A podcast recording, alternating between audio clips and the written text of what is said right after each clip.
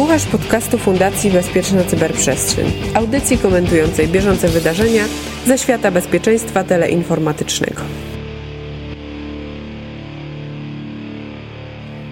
Nie rozumiem ludzi. Wybrali sobie losową liczbę, na przykład 90, cieszą się i zaczynają myśleć o świętowaniu setki.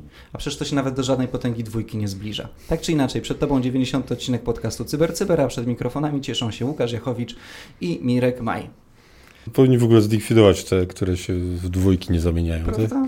Nie, jak są takie... Jak jest... Chociaż nie wiem, co zrobimy, bo nam się to zbliża, jak słychać z tego, co powiedziałeś, e, setny odcinek, który chcemy zrobić specjalny. Jeszcze, bo to jest binarnie e, zapisywalne. Ale tak, ale za, zamienimy to na, e, na odcinek. O, może to będzie nazwa tego odcinka, zobaczymy jeszcze. No. Co jakiś czas nabijamy się, że 1, 2, 3, 4, 5, 6 jest całkiem niezłym hasłem, skoro tyle ludzi go używa. Mm, ale na szczęście nigdy nie pomijamy sensowności używania hasła jako jedynego e, sposobu zabezpieczania się przed, przed kimś. Tymczasem znowu doszła do nas wiadomość, że ktoś przechwycił sporą liczbę haseł, tym razem na maszynie należącej do Centrum Obliczeniowego Uniwersytetu Warszawskiego. Nie byle jakiej maszynie. Nie byle jakiej, bo to była maszyna, która dawała dostęp do superkomputerów, którymi e, Uniwersytet Warszawski zarządza, czyli no, kryptowaluty można było kopać, jak ktoś miał te 400 przechwyconych e, kont Ktoś od września 2019 roku, czyli ponad pół roku, przechwytywał loginy i hasła ludzi, którzy się tam logowali. Zrobił to w taki sposób, że podmienił e, serwer SSH na swój, który, który tam zapisywał te rzeczy. Mm, prawdopodobnie przechwycono e, hasła do 400 z jakiegoś tysiąca kont. Nie wiadomo, kto to był. Nie wiadomo, dlaczego tak długo trwało e, zidentyfikowanie, że problem występuje. Oraz... nie było objawów jak, A tak, jak, tak. No nie było twierdzą objawów, właściciele no. serwera. No więc... Ale wiesz co, to jest, brzmi to y, dziwnie i, i, i zabrzmiała pewnie ta uwaga sarkastycznie, ale właściwie to ona jest no jakby prawidłowa poniekąd. No nie było, no bo raz coś się stało i później wszystko działało tak, jak działać powinno. Tak, ci, którzy chcieli się zalogować, się logowali. Działało wszystko, nikomu nic nie, nie, nie ubywało, przynajmniej nie, nie było takich objawów i nie było objawów. No, no ale kamany, hasła. Dzwonił rok 2000 i prosił, żeby mu oddać jego technologię. No się pijesz tutaj oczywiście do, do tego, w jaki sposób zostało zaimplementowane SSH. Piję do tego, w jaki sposób zostało zaimplementowane zabezpieczenie tego systemu. No bo mamy czasy, kiedy tak, mamy VPN-y, które się chroni kluczami, mamy SSH, które no, hasło to powinien być taki ostatni resort, a podstawowym sposobem łączenia się z komputerami przez SSH to powinien być plik z kluczem, albo powinien być sprzętowy klucz szyfrujący. Ja rozumiem, sprzętowe klucze szyfrujące razy tysiąc kont to trochę kosztuje, ale zaimplementowanie y, pliku z kluczem zamiast, zamiast pojedynczego hasła to, to już nie jest jakiś rocket science. Więc y, zastanawiałem się też, y, po co w ogóle są hasła w takiej sytuacji. Jak patrzyłem na ten przypadek, to tak trochę znając, ty też jak wiem, znasz to środowisko, więc ciekaw jestem twojej, twojej opinii. Myślę tu o środowisku akademickim. To ja bym powiedział tak, że to takie typowe, to co tutaj jest opisane, to jest taka typowa sytuacja, którą ja kojarzę z tym, że ludzie, którzy zajmują się w środowisku akademickim informatyką, po prostu zbudowali taki system autoryzacji, tutaj w tym wypadku mówimy, no, który po prostu jest związany z jakimś bezpieczeństwem, tylko tak, no, nie, do, nie, nie jest to wszystko dograne.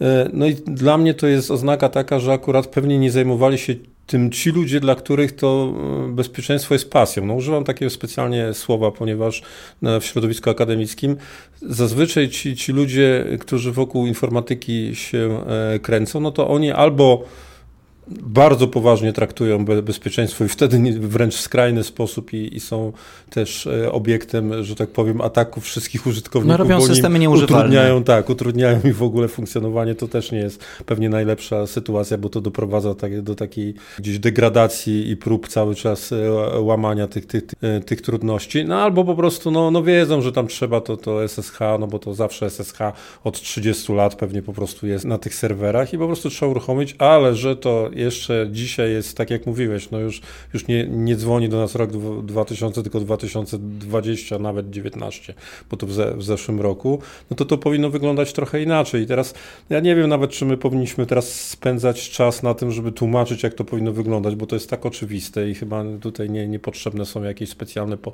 podręczniki. Myślę, że nawet ci, którzy się opiekują tym systemem, to oni tak naprawdę wiedzą to, a, a jak nie, to na pewno po tym incydencie się szybko dowiedzieli. To po prostu w ten sposób sposób trzeba robić. Natomiast jakbym miał, e, nie przechodząc jeszcze do wniosków, chociaż takimi przyszedł, jak się zapoznawałem z, tą, e, z tym przypadkiem, taki taka konkluzja, poniekąd taki wniosek. Ja to w ogóle uważam, że, że to jest wina tego typu projektów, bo mówimy tutaj o projekcie, który, na który nie wiem, pewnie dziesiątki milionów złotych zostało wydane. Tak, mówimy tutaj o, o największej sile obliczeniowej, czy drugiej w Polsce, e, jeśli chodzi o, o, o, o moc obliczeniową tych, tych klastrów.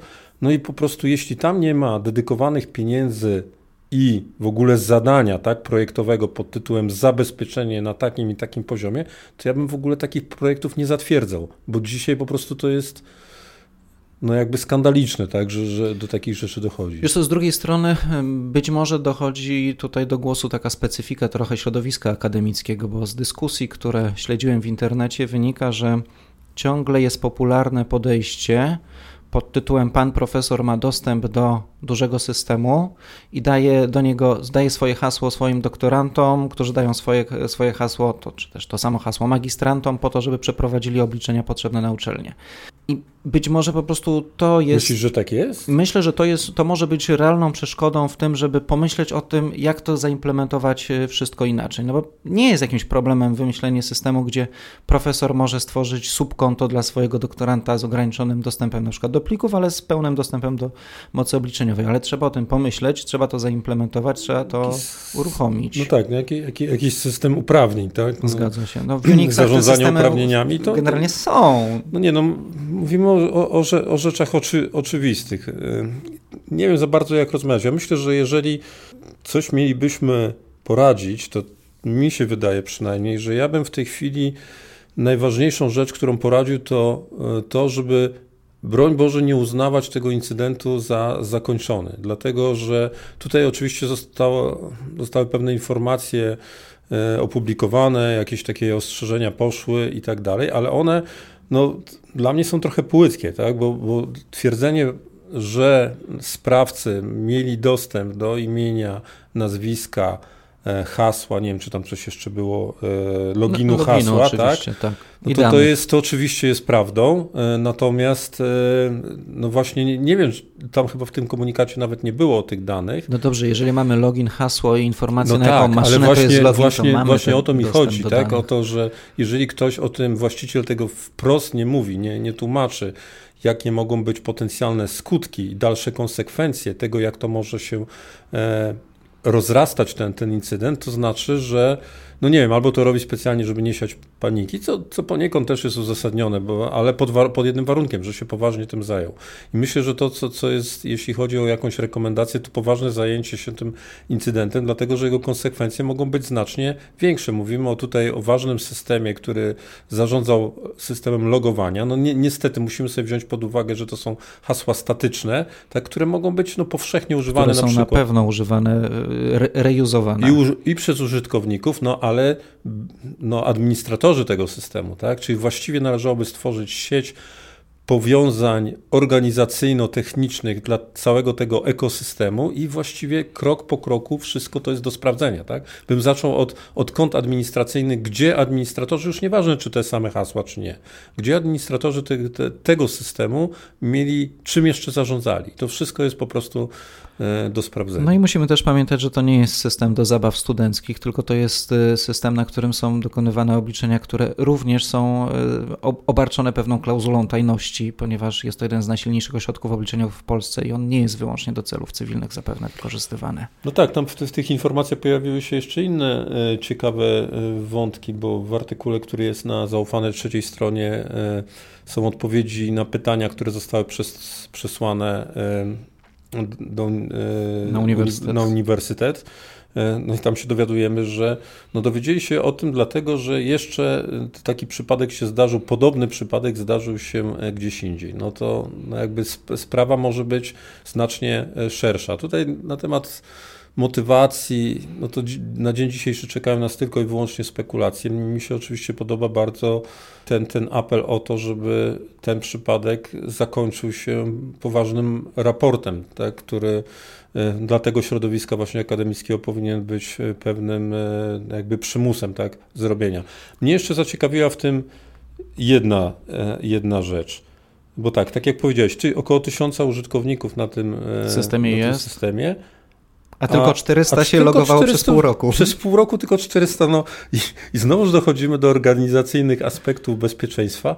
Po co Martwe konta. tyle kont, który, na które się nikt nie loguje i to nie w okresie wakacyjnym, tak? tylko dokładnie niemalże zaraz e, od, od momentu, który się e, wakacje e, kończą, bo tu mamy do czynienia wrzesień, okres wrzesień, wrzesień, luty, no to po prostu, no to ja bym zrobił też taki przegląd, tak? bo, to, bo to być może jest też słaba strona tego wszystkiego. No dobrze, to ja tylko e, dodam, że historia troszkę zatoczyła koło, bo jak, jak, jak pewnie część słuchaczy wie, zajmuję się również historią bezpieczeństwa, zwłaszcza w Polsce.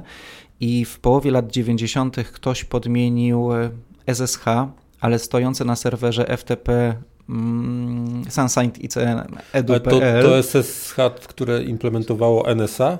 To było SSH, które implementowało NSA i otóż pod, pod, na, na, serwer FTP, z którego wszyscy w Polsce wtedy się aktualizowaliśmy, ktoś podłożył SSH z backdoorem i na większość maszyn w Polsce wtedy można się było zalogować przy użyciu jednego uniwersalnego hasła.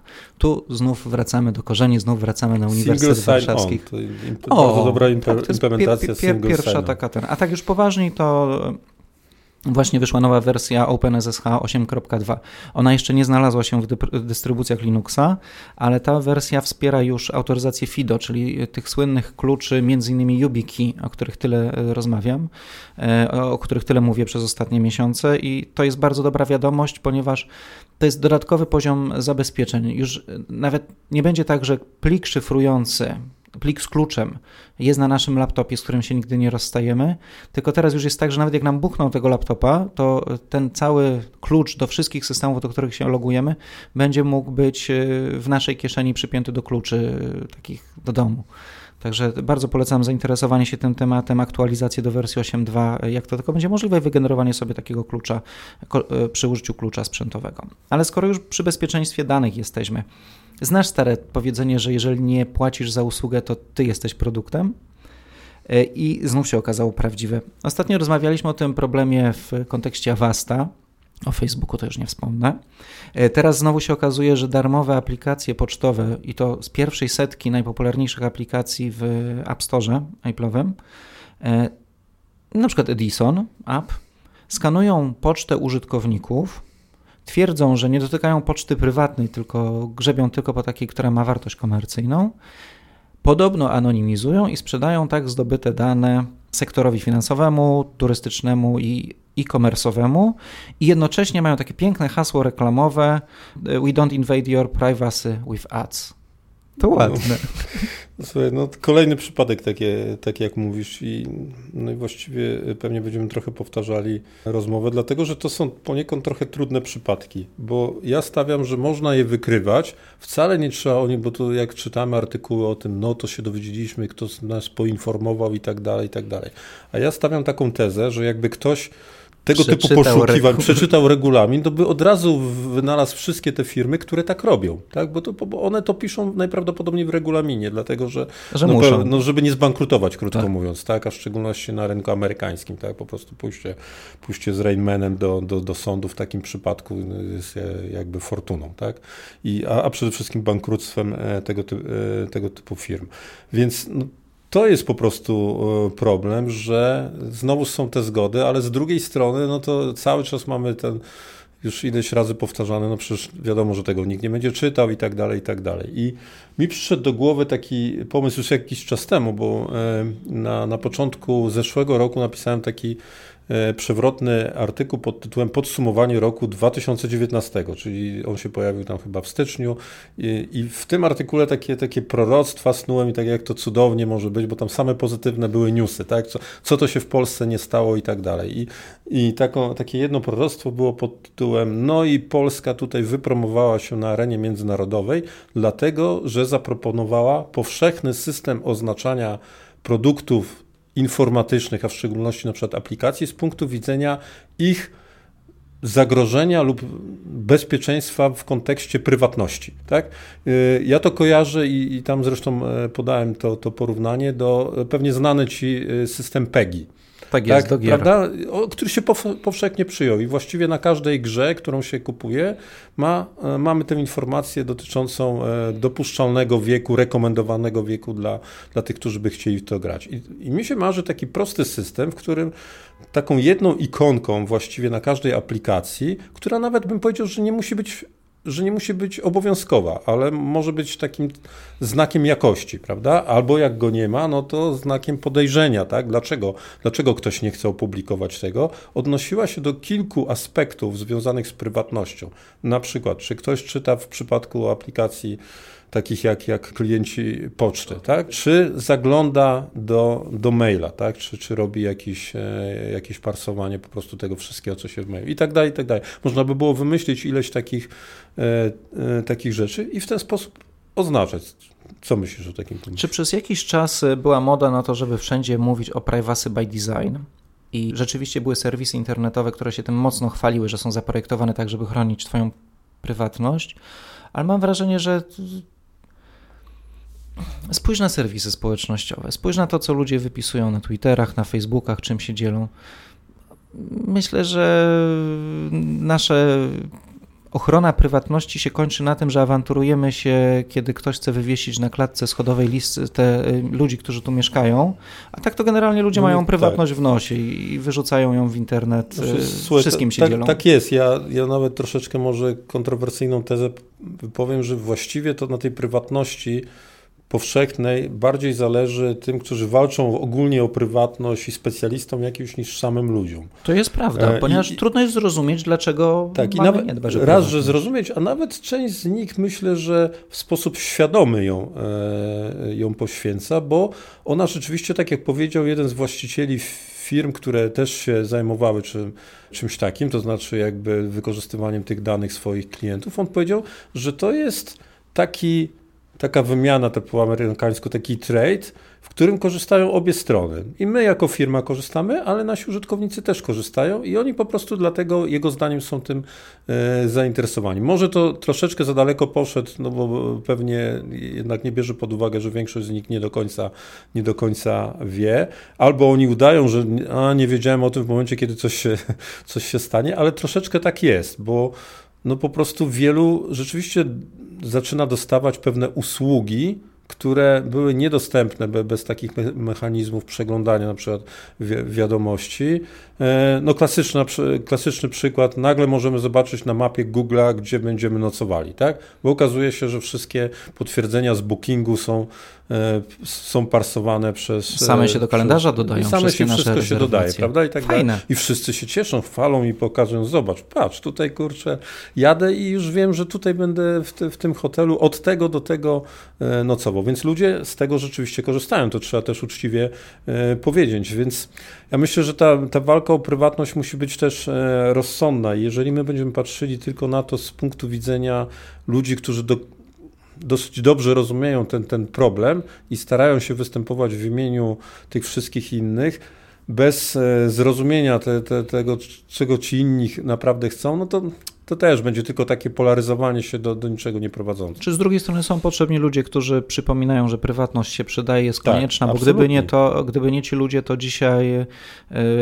no, poświęcalibyśmy dużo więcej e, tej swojej nieszczęsnej resztek prywatności, żeby zapłacić za usługę. A tak przynajmniej ktoś pilnuje, żeby to nie poszło za daleko. Ja, ja pamiętam kiedyś z jednej konferencji, być może też na, na, na tym byłeś, a na pewno znasz Piotrka Waglowskiego, tak, który w takiej dyskusji panelowej powiedział, proszę Państwa, no jakby E, prywatność to jest e, rzecz, która zaistniała tak naprawdę dopiero, nie wiem, tam sto kilkadziesiąt e, lat temu. Ona została jakby wprowadzona, nie jest to nic zupełnie absolutnie naturalnego i tak, i tak samo któregoś dnia może być wyprowadzona, prawda? I, i tyle, tak? Ja mam wrażenie, że już została wyprowadzona. Już, już właściwie. No ale Mirku, co, co masz do ukrycia? No nie mogę ci powiedzieć, bo to jest do ukrycia.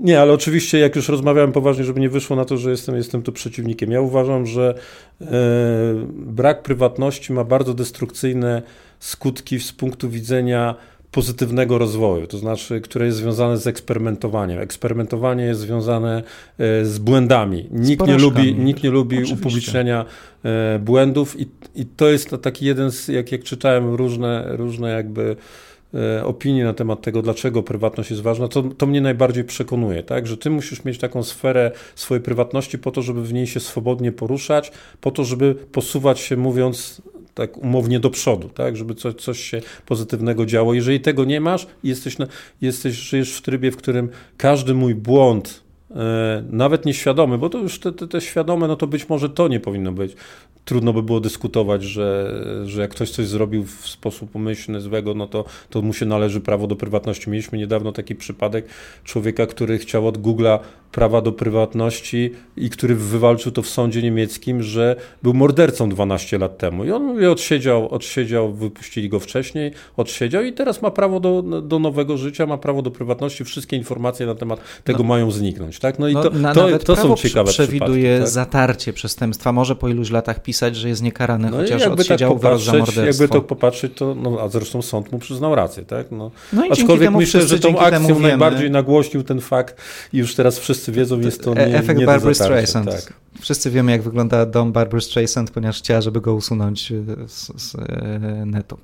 No dobrze, skoro już wiemy, że odchodzimy od haseł jako jedynego zabezpieczenia danych i od darmowych systemów, to może kupmy system szyfrujący od uznanej firmy. Na przykład jakiś taki z dużymi tradycjami. 100 lat temu, bo akurat 101 e, lat czy 100 lat temu założono taką firmę, która się nazywa teraz, znaczy już się tak nie nazywa, przez, przez większość tych 100 lat się nazywała Crypto AG. No i to jest firma, która ma dobrych klientów, bo przez kilkadziesiąt lat sprzedawała sprzęt szyfrujący między innymi agencjom wywiadu na całym świecie. No tylko znów bardzo dbała o swoją prywatność, więc zapomniała powiedzieć, że przez kilkadziesiąt lat e, w ich rozwiązaniach były dodatkowe gratisowe moduły pod tytułem backdoory, a właścicielem firmy przez tych kilkadziesiąt lat było CIA na spółkę z zachodnio-niemieckim wywiadem. Nie, no to, to, to już zapomniała powiedzieć, po prostu właściciel tej firmy, no bo Dbał to, to znaczy, że firma nie powiedziała, no właściciel nie powiedział, a właścicielem jest e, CIA.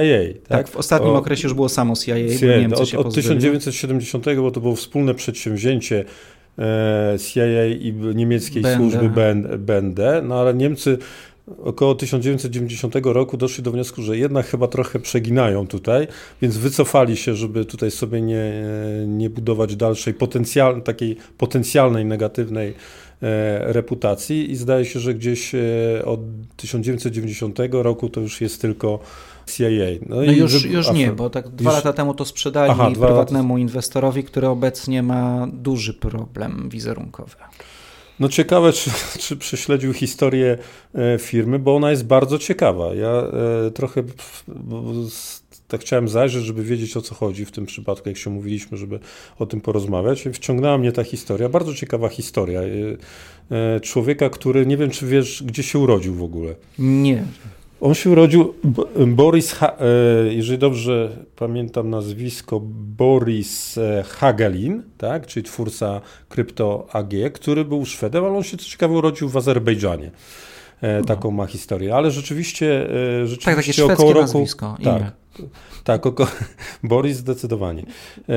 Natomiast około 1900, e, właśnie tak jak mówiłeś, tam z małym, z małym ogonkiem 100 e, lat 100, temu, 100 lat temu on, on zbudował takie, takie małe urządzenie w swojej fabryce w Szwecji i od tego zaczęła się e, historia. Natomiast to wszystko, co, o czym dzisiaj rozmawiamy, jest wynikiem tego niezwykłego boomu związanego z całą tą historią, polegającego na tym, że no, ze względów chociażby bezpieczeństwa osobistego, i różnych innych, no Boris Hagelin na, w czasie wojny uciekł ze Szwecji, co ciekawe przez Niemcy i Włochy, e, ostatnim, e, ostatnim e, bezpiecznym transportem do Stanów Zjednoczonych.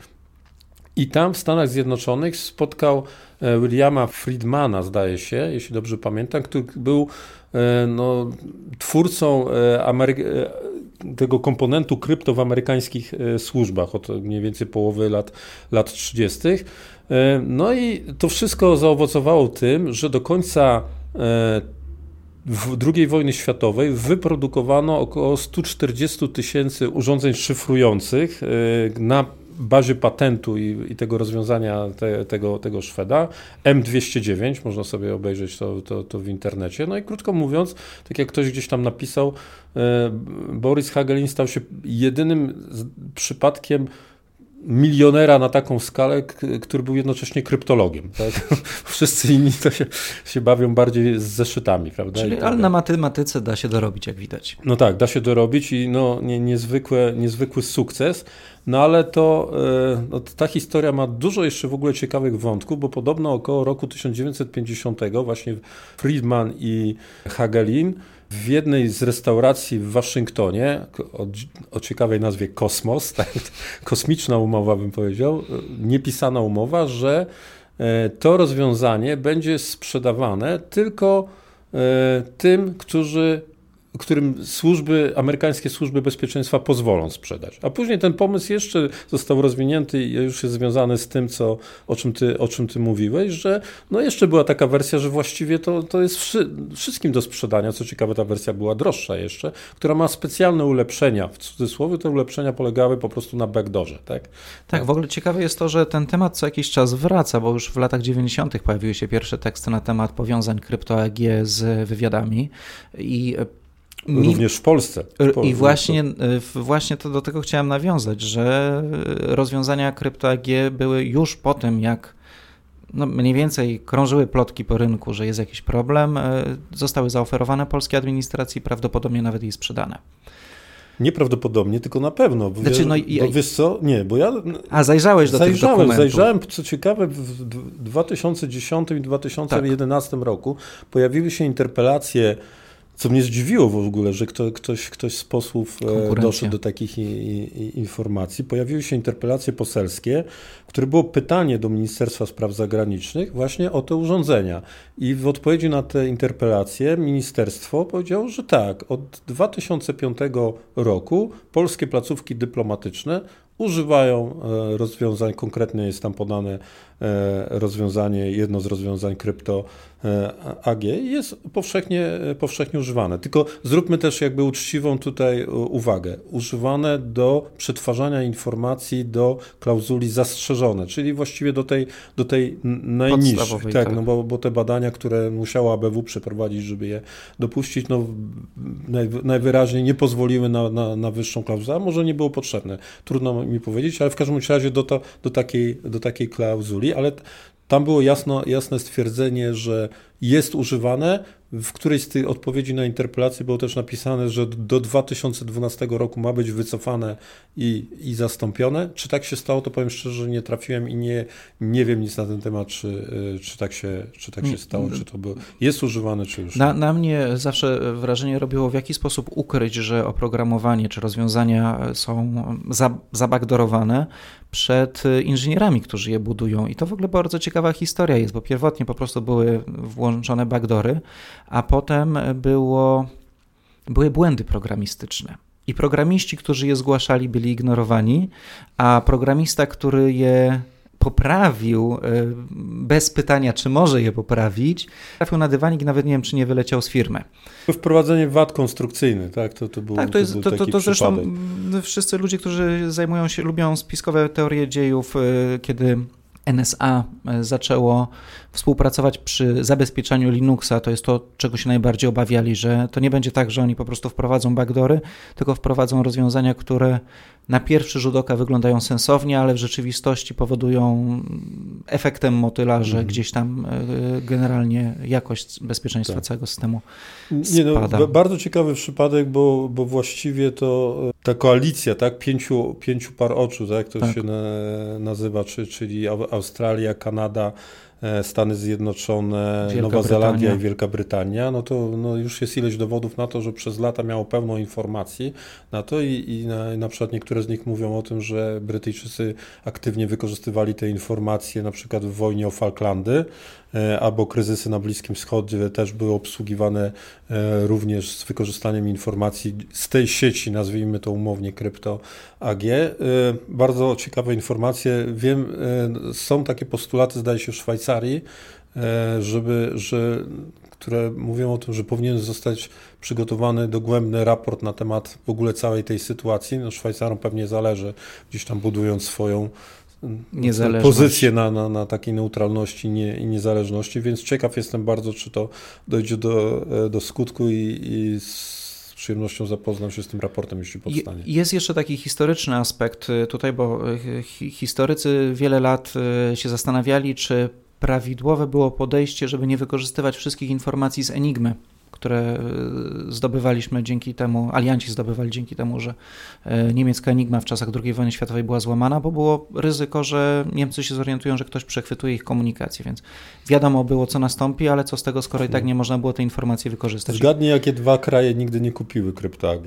Szukałbym w Rosji i w Chinach. W Związku Radzieckim, znaczy, tak? w Związku Radzieckim i w Chinach, tym, tak. tak. No, znaczy, oczywiście. Gdy, gdy, gdyby, wiesz, w czasach pełnego embargo na wszystko ktoś przyszedł do Związku Radzieckiego i sprzedał, próbował im sprzedać e, duże rozwiązania kryptograficzne na miejsce Związku Radzieckiego, wywiesiłbym wszędzie ogłoszenia, że to jest fake. Ja bym kupił od razu do, do, do podsłuchiwania do innych sąsiadów. wstecznej. No tak, to prawda. To... pewnie mieli, tak? No, pe, pe, pewnie to, mieli ze swoich Być źródeł. może dlatego nie kupowali. Na zakończenie mam też e, fajną informację. Portswigger, firma, która produkuje jeden z najfajniejszych moim zdaniem takich e, programów do, do pentestu e, stron internetowych, co roku publikuje zestawienie 10 najważniejszych nowych technik przydatnych pentesterom.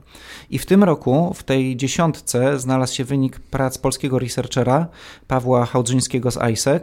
Paweł skupił się na technologii .NET, w której znalazł taki ligasy błąd umożliwiający w sprzyjających okolicznościach wykonanie ataku, ataku ataku typu XSS, tam gdzie autor kodu nie popełnił błędu, więc jeżeli masz pod opieką systemy wykorzystujące .NET, zainteresuj się tym problemem. Paweł go opisuje na blog isaac.pl, bo jak się okazało, nawet strony Portswigera, który robi to zestawienie, y, były podatne na ten błąd. Y, nie będziemy wchodzić w technikalia, bo... Y, bo się na nich nie znamy. ja mówię to otwarcie, to, to jest poziom, który jest bardzo, bardzo skomplikowany, dlatego że jeśli, tak jak powiedziałeś, jeśli masz, to się zainteresujesz interesu i, i trzeba to zrobić jakby na swoją, na swoją rękę albo, albo prosić o pomoc tych, którzy się na tym znają, ale przede wszystkim no to cieszy nas jak zawsze sukces Polski w jakimś prestiżowym przedsięwzięciu międzynarodowym, tak jak zawsze e, cieszymy się z, z sukcesów CTF-owych, czy, czy z nagród, które otrzymują, bo otrzymują Polacy, to fajnie, że tutaj też się e, polski wątek pojawił. Spróbujemy go pewnie w przyszłości jakoś zagospodarować. Spróbujemy go zagospodarować. Bo, bo już za chwilę będzie Call for Papers na przykład na Security Case Study. Tak. E, w ogóle jak, jak, jak się dowiedziałem o tym e, temacie, to te, o, o, tym wyróżnieniu, bo tam konkurencja była ostra, tych technik nowych e, w końcu tak dużo nie powstaje. One były najpierw głosowane, z, były najpierw nominacje, tam 50 kilka różnych technik było zgłoszonych, potem było głosowanie. Z głosowania zostało wybranych 15 technik i później sztab mędrców... W sieci siad... głosowanie Polacy zawsze wygrywają. ale, Pamiętam ale, jak Olisa Debe kiedyś został najlepszym piłkarzem świata. No w każdym razie. No, nic nie sugeruje, że tutaj Dlatego na zakończenie takiego. była Rada Mędrców, która odrzuciła pięć e, tych mniej, mniej no, nowoczesnych. Ale poczułem się trochę tak jak na, e, byłem w kinie na drugim Matrixie i e, na trzeciego nawet nie poszedłem po tym, jak poszedłem na drugiego, ale tam była taka scena włamywania się do tego Matrixa i był wykorzystany błąd w SSH. A ten błąd w SSH był odkryty przez El Camtufa. I wtedy się tak poczułem, że nawet Hollywood zauważyło. Ja pamiętam, pamiętam, że to było pokazane wreszcie jakiś przyzwoity kawałek w filmie, tak, który Gdzie pokazuje prawdę, tak, w ogóle pokazuje coś, coś realnego, a, a nie, nie jest tylko kolejna e, nowa tabliczka, a, a, że ktoś uzyskał dostęp, bo tak, wprowadził dobre, ha, e, tak, w 3D, do, dobre no, hasło. No i patrz, znowu wróciliśmy do SSH. To SSH to jednak wszędzie jest. No to odcinek o SSH. No i na tym kończymy 90. odcinek podcastu Cyber Cyber. Żegnają Was Mirek Maj i Łukasz Jachowicz. Do usłyszenia wkrótce. Będziemy czekać w Twojej aplikacji podcastowej, na naszym kanale YouTube oraz na stronie Fundacji Bezpieczna Cyberprzestrzeń. To cześć. Cześć.